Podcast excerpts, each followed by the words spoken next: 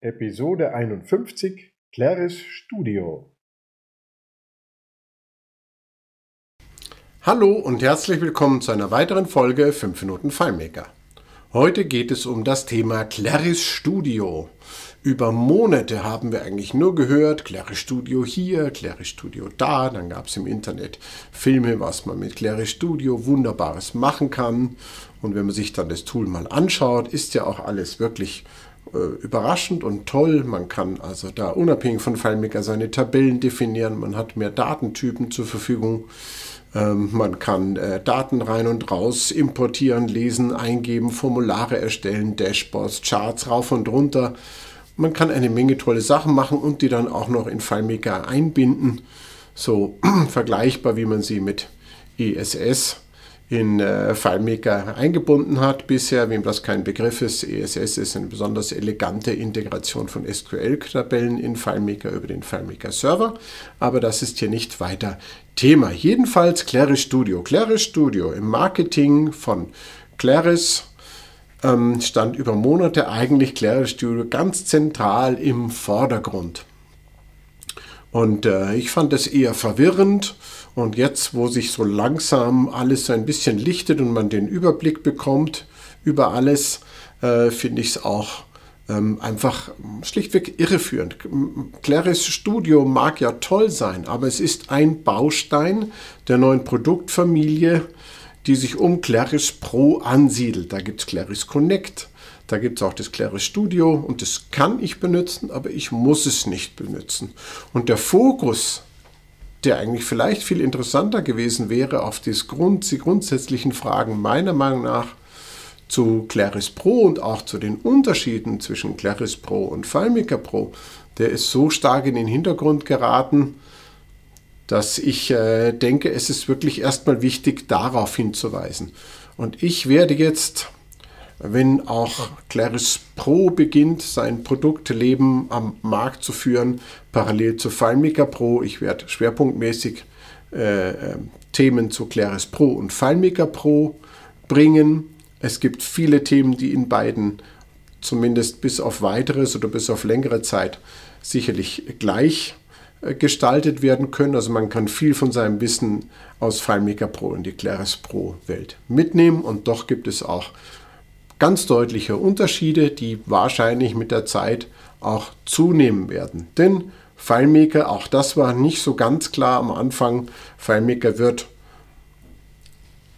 das hat FileMaker zwar früh gesagt, aber trotzdem war es aus meiner Sicht ziemlich ungefähr. Ungefähr jetzt ist es klarer, FileMaker wird, äh, Claris wird die, die Software FileMaker Pro noch eine ganze Weile ganz komplett weiterentwickeln und weiter unterstützen. Es bleibt ein aktives Produkt. Es ist vorerst mal kein Auslaufmodell und parallel dazu gibt es die Welt mit und um Claris Pro, die parallel dazu weiterentwickelt wird.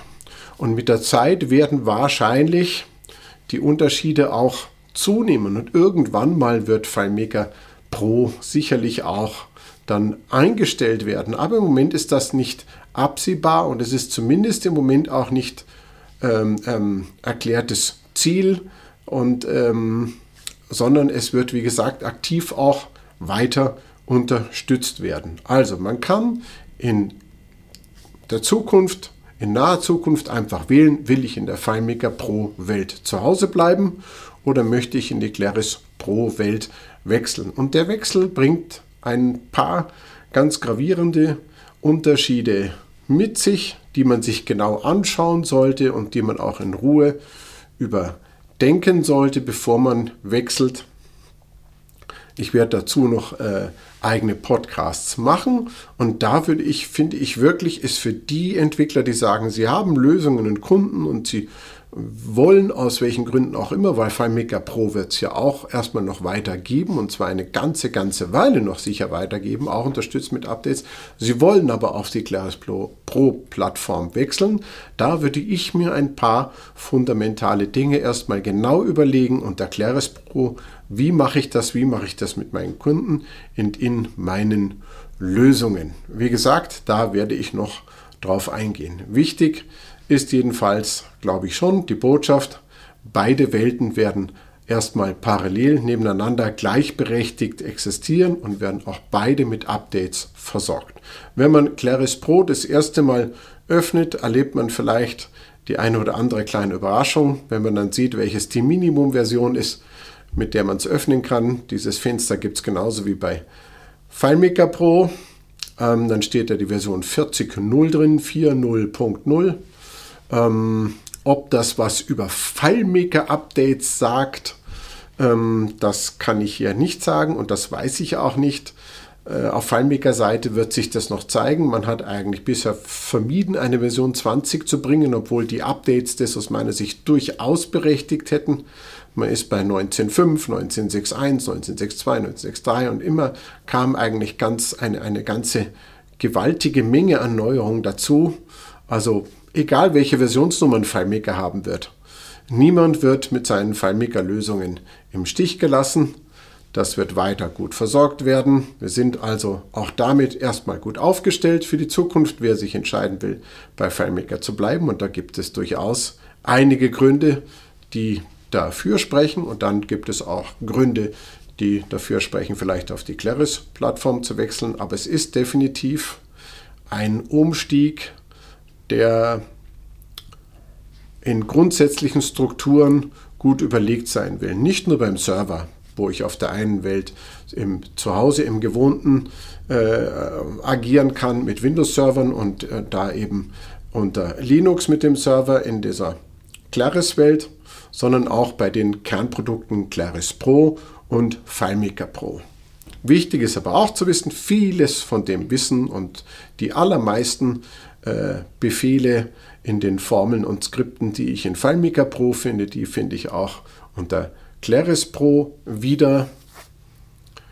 Und ähm, insofern kann ich mein Wissen portieren und ähm, es ist nicht so, dass ich jetzt alles vergessen, alles neu lernen muss. Trotzdem, ich bin davon überzeugt, das habe ich auch bei dem, bei dem Wechsel von FileMaker sechs auf FileMaker sieben gemacht, was ein fundamentaler Umstieg war. Auch hier gilt, denken neu zu lernen. Also in Claris Pro muss man einfach denken. Das fängt da an, wenn man Claris Pro oder auch Claris Go das erste Mal öffnet. Dann sieht man vielleicht schon, was ich meine, und dann, das hat...